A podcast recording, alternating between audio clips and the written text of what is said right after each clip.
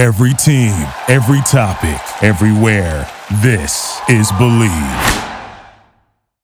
Hey guys, we've got a cool show this week. I've got the mental skills coach, who I consider the football version of the baseball nomad. He's Spencer Ferrari-Wood.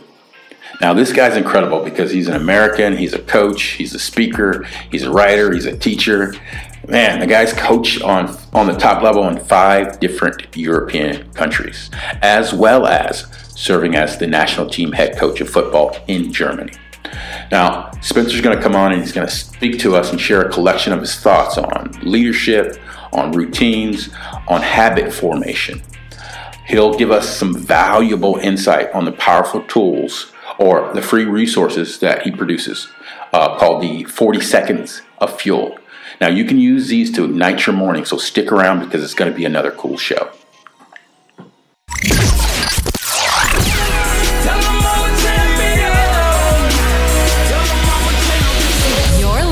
To the Baseball Nomad Podcast. On this podcast, we take a deep dive into the international game of baseball and softball. Every week on the show, we will talk with coaches and players from around the world, where we'll discuss preparation, motivation, and building a consistent mental process for those high-leverage, high-stakes situations. If 90% of the game is mental, we need to stop giving everything a physical remedy. Stick around for your host. He's played and coached professionally on 5 different continents and won 12 different national championships. He's the original baseball nomad. Some call him the hit doctor, but heck, you can just call him Coach AB.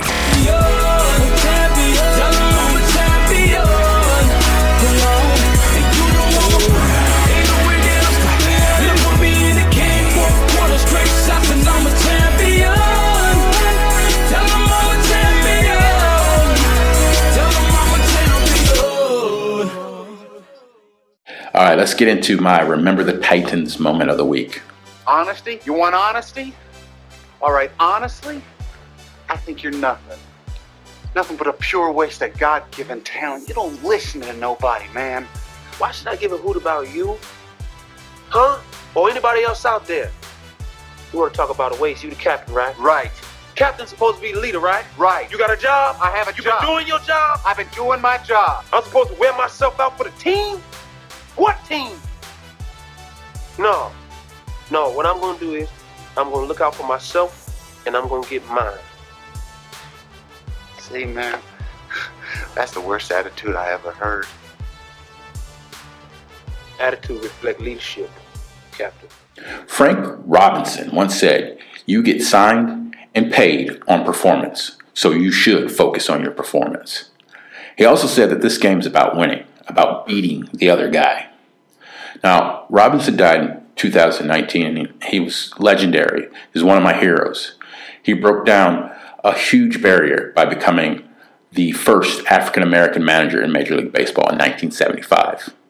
As a kid growing up in the Bay Area, I rooted for him. He was one of my idols because, you know, he managed my boyhood team, the San Francisco Giants. He's the guy who actually inspired me to become a player manager. Now, he wasn't only an extraordinary human being, he was honored by everyone in the game, as well as President George W. Bush, who gave him the Presidential Medal of Honor. I today wonder if he would be disappointed that the door that he opened over 44 years ago hadn't seen many minorities follow through in his footsteps. Dusty Baker and Dave Roberts are the game's only black managers in the game today. I'm excited, though, that there are 2 African-American coaches who will serve as bench coaches this year, and I'm sure they will become wonderful candidates to actually walk through that door in the near future. The first is Will Venable. Will's going to be the bench coach for Alex Cora. Venable played basketball and baseball at Princeton. Outside of his father, Venable said that Dave Roberts had been the greatest impact on him professionally. Now, this guy, Venable's very knowledgeable, and he's got this willingness and humility to do what needs to be done in the moment. He said, "I'm consumed by what I'm doing, not what I'm hoping to be doing sometime in the future." He added that I think there are people who are too consumed by their ambition. In other words, people who are always looking past whom they're talking to and looking for the most important person in the room. You can tell that Venable's got players' best interests at heart. Also, there's George Lombard, who was a part of that Dodger staff that just won the World Series. And he's worked closely with Dave Roberts as well. Lombard will be the bench coach for AJ Hinch in Detroit for the Tigers. And he said that I'm really looking forward to all that a bench coach entails. He said it gives him an opportunity to expand his baseball understanding, working with analytics, and being empowered to do whatever AJ needs him to do. He's really excited because he had a chance to talk to Alex Cora about how AJ Hinch relies on his coaches. Now, Lombard's got a pretty interesting story. His mother, Posey Lombard, was a civil rights activist in the height of the movement in the 60s and in the 70s. She was a white woman from Massachusetts and the daughter of a Harvard dean. She traveled to the Jim Crow South as a student at Smith College and protested against racial injustice. On multiple occasions, Posey Lombard was arrested. She marched on behalf of Martin Luther King and even spent a week in a Montgomery jail. She listened to the words of Malcolm X, stared down members of the Ku Klux Klan, who were incidentally holding a pistol and several baseball bats in Natchez, Mississippi, where she helped lead an effort to integrate a local playground. So, this is Lombard's sort of role model, right? From the beginning. Lombard says he's in no hurry to become a manager, but he's not shy about the fact it's one of his goals. So both Lombard and Venable this year will gain further insight and have a deeper understanding of what a manager faces day in and day out. But in my mind, make no mistake that they both tick all the boxes already for leadership in the game of baseball. Both of these men are really close to walking through that door that Frank Robinson opened in 1975. But as Frank Robinson once famously said, close don't count in baseball. Close only counts in horseshoes and grenades. All right, so there you have my Remember the Titans moment. Let's get into the show. All right. So, hey, I got Spencer Ferrari-Wood on the line. Hey, Spencer, how are you doing today, man? I'm great, Anthony. Thanks for having me on. I'm glad we were able to connect with you being in China, me being in Belgium. We were able to make it work. So, happy to be here. That's right. You're in Belgium, man. Belgium is one of my favorite countries. I played in Belgium in 2013, and I loved it, man. It was, good beer. Beer was a little bit dangerous. But good chocolate, good food, good people. I love it. Yeah, it's a great place. It's funny because I moved here to Belgium from Munich, Germany. So I feel lucky because if you're a beer guy, then living in Munich and living in Brussels, Belgium are two pretty good places. So I've been lucky. You are like the football version of the baseball nomad. We'll call you the football nomad. So how many different countries have you played and coached in? I've played or coached in Poland, Austria, Germany, Belgium. And then obviously the States, so I guess if you want to say 5, more or less. Wow. Now, as an American guy, how does an American guy end up being a mental skills coach in football in Europe? Tell me about that.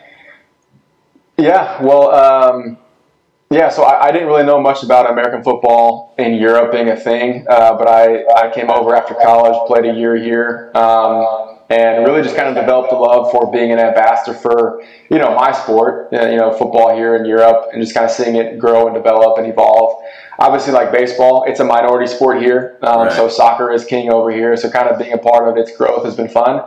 Kind of as you climb this ladder of, the professional leagues over here, you kind of see players who are very gifted physically, but maybe mentally they just have never been taught, that how important and significant that aspect of the game is.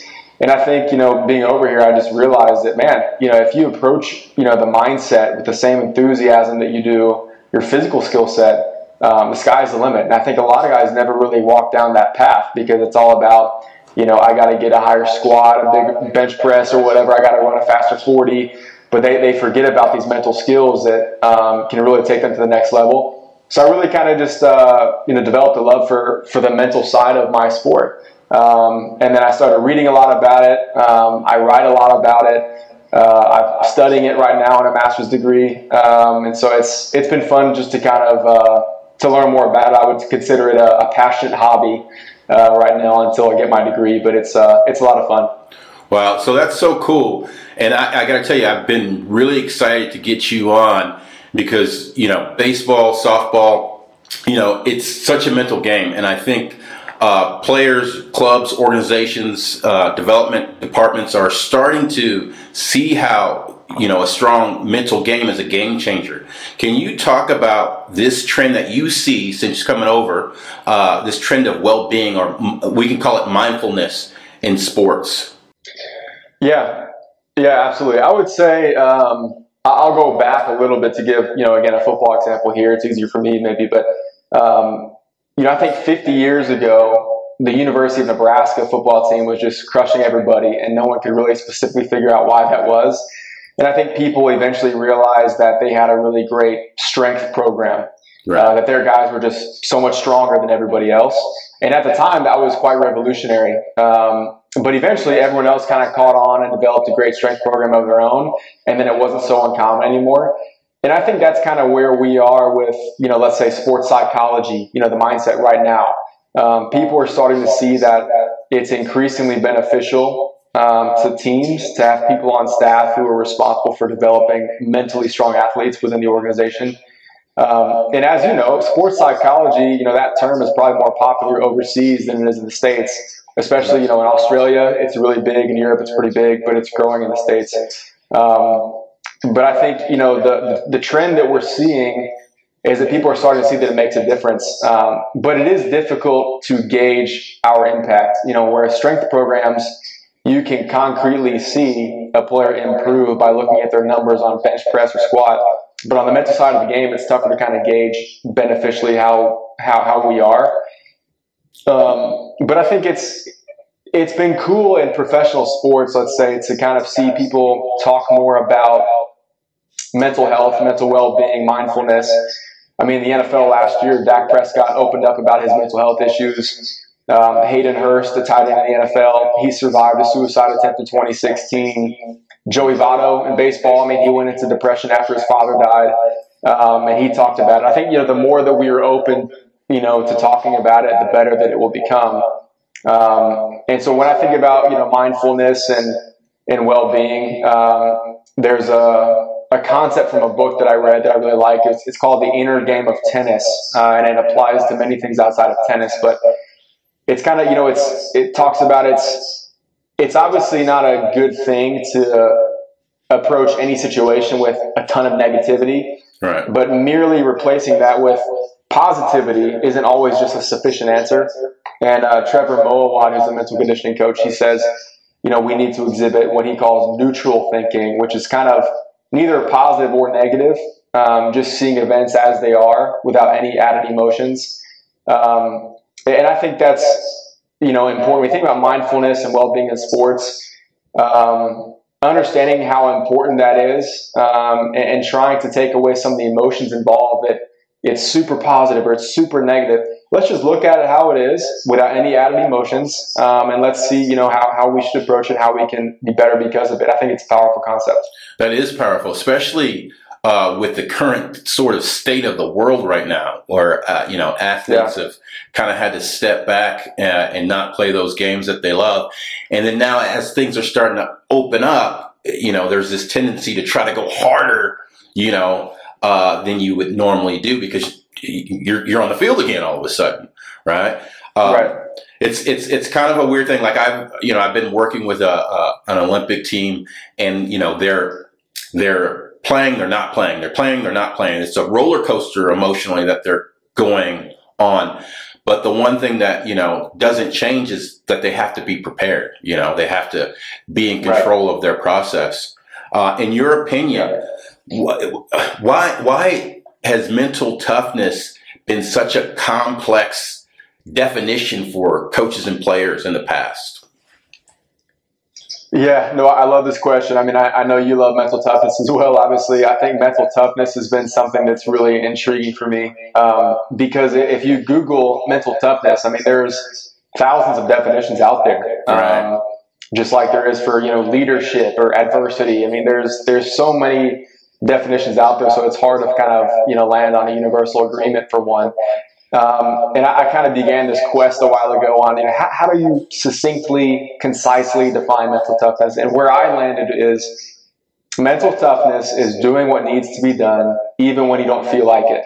And I think that last little phrase is the most important, because you're not always going to feel inspired, right? You're not always going to feel motivated. You might not even feel like you care at all, but mentally tough people push onwards and upwards anyway. And I think, you know, it can become such a complex thing, like you said, because I think we don't know how to test our mental toughness. So people say, oh, I'm mentally tough, or right, oh, that person's mentally tough. Well, how do we really test that? And I think the ultimate test, and I got this from Tim Kite, he said, the ultimate test of mental toughness is, you know, what does your discipline look like at defining moments in your life? So your career, your relationships, your health, because your career doesn't care that you had a long day.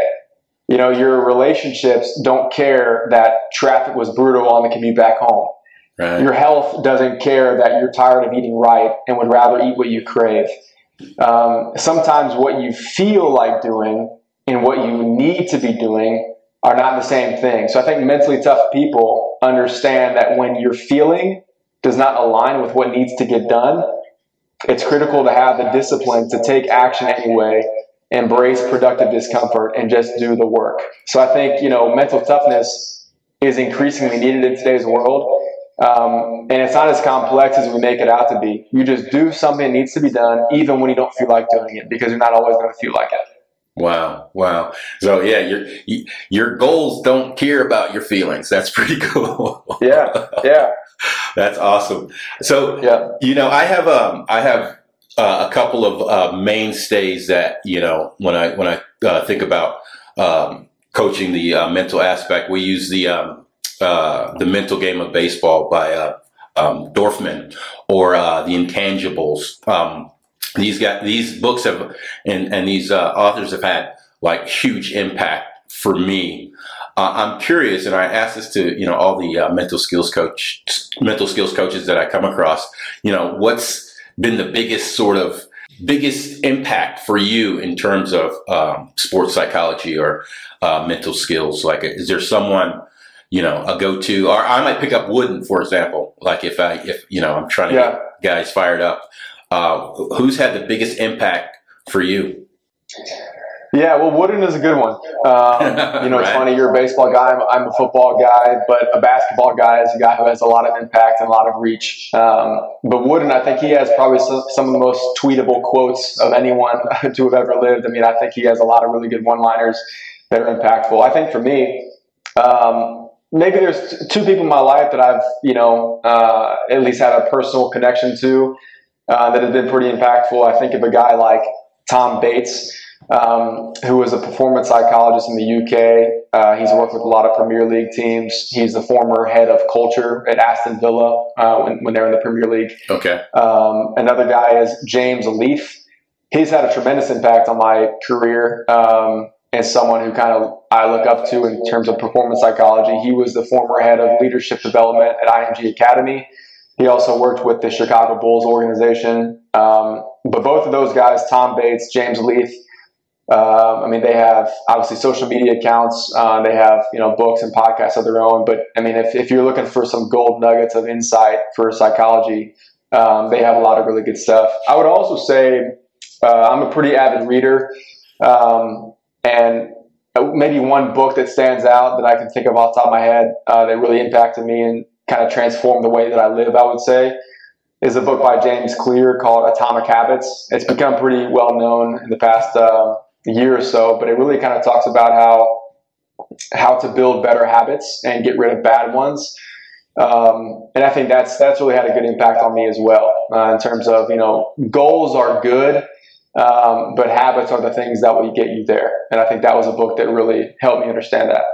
Is there something that's a common myth that you could debunk that you've come across now that you're coaching the mental skills?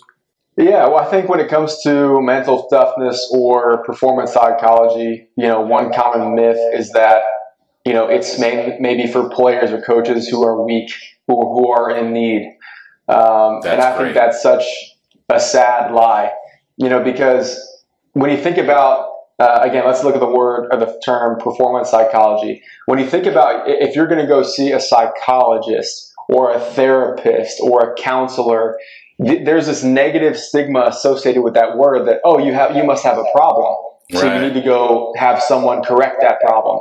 But I think one thing I've been trying to learn is, like, you know, I think couples should go to like marriage counseling when things are great. How do we get better? It doesn't mean there has to be an issue. I mean, there's always going to be issues, but like, how do we always just try to seek that thing to make us better? And I think that that's a really big myth for the psychological aspect of sports, is that it's for players who, you know, are weak or have a big issue.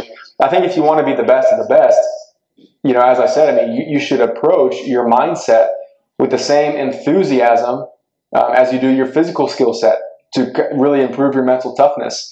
I got this from Tom Bates, the guy I just referenced who's in the Premier League. You know, he said, you know, when you're in the Premier League, it's the best soccer players in the world, and everyone there is peak, prime, top-level athlete. But the thing that really separates them, you know, the best of the best from everyone else, is that mental side of the game, the mental toughness. It's people that really approach the mental skills in their sport and take it with the same seriousness that they do the physical side of sports. And you see people like that really kind of begin to separate themselves from everybody else. So I think, you know, the thing that needs to be debunked is that everyone needs this. I mean, if you want to improve in your craft, be it baseball, be it football, or anything else in life, you need to approach the mindset with the same enthusiasm that you approach it with, you know, the physical skills.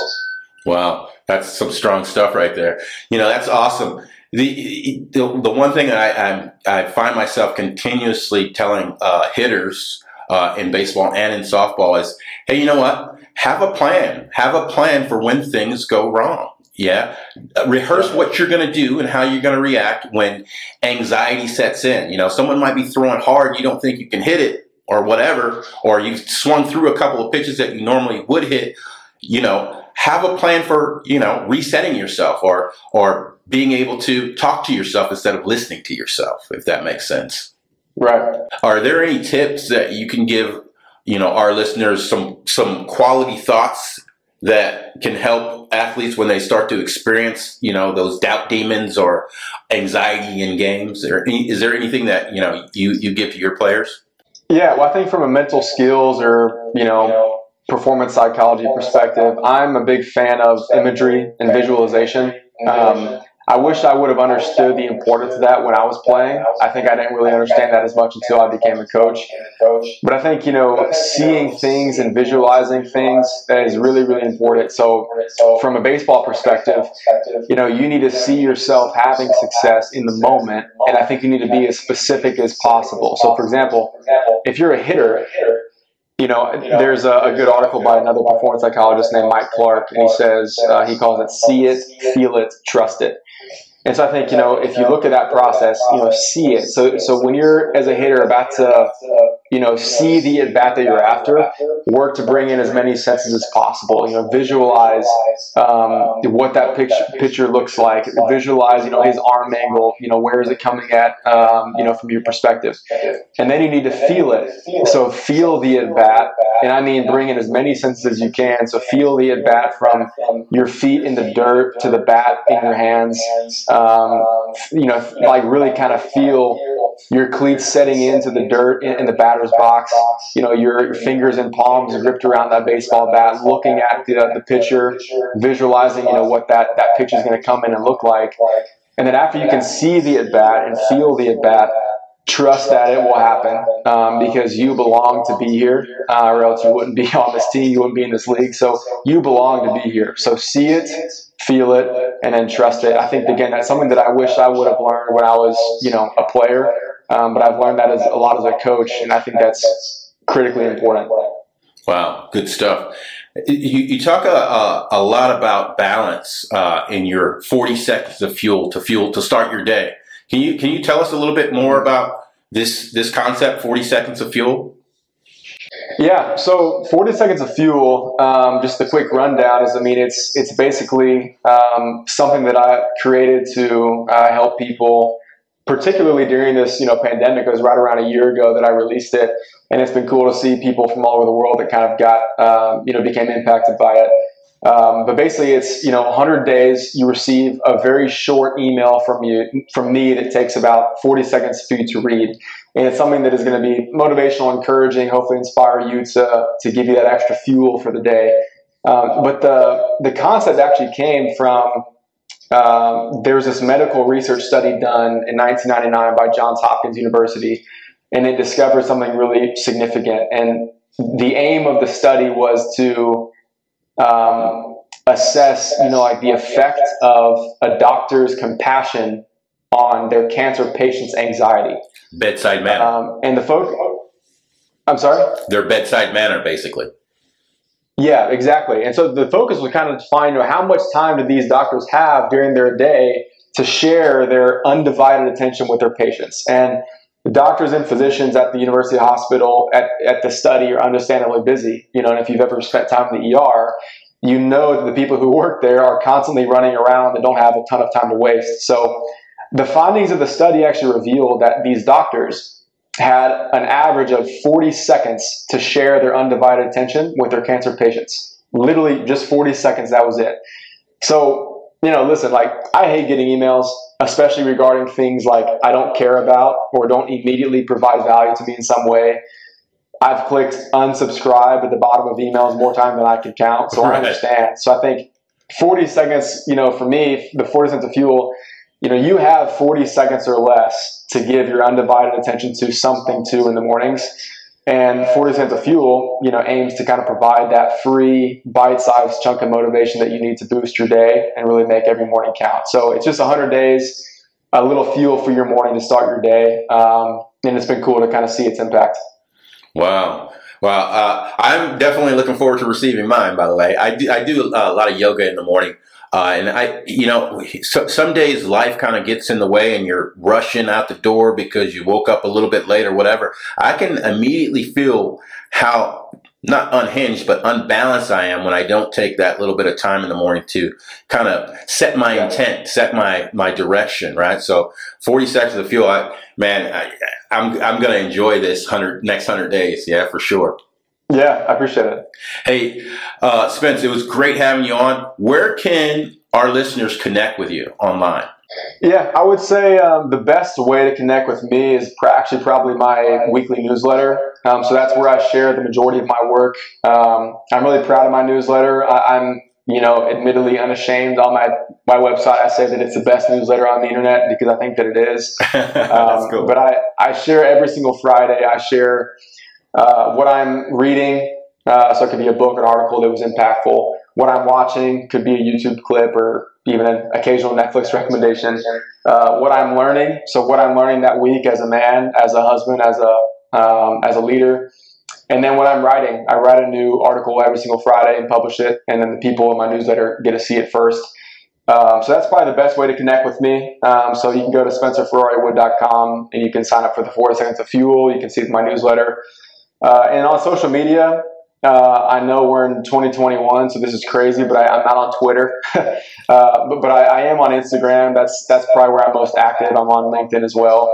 And if you just type in Spencer Ferrari Wood, I can guarantee you there's probably only one, and that's me. So yeah, Instagram, you'll find me. LinkedIn, I'm there. But I would say my newsletter, my website is probably the best place. Yeah, great stuff.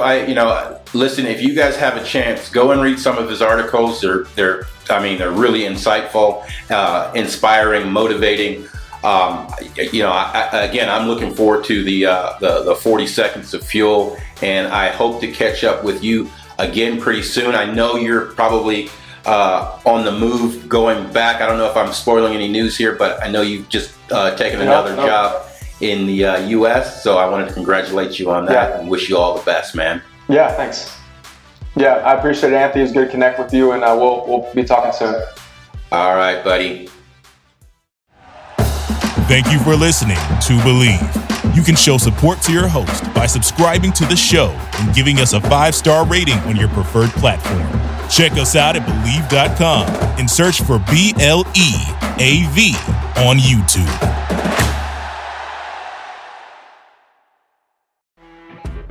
You know when you're listening to a true crime story that has an unbelievable plot twist that makes you stop in your tracks? That's what our podcast, People Are the Worst, brings you with each episode. I'm Rachel. And I'm Rebecca. We're identical twins who love true crime cases that make you say, "Didn't see that coming," and we hate the people responsible for them. Listen to People Are the Worst now on Apple, Spotify, or wherever you get your podcasts.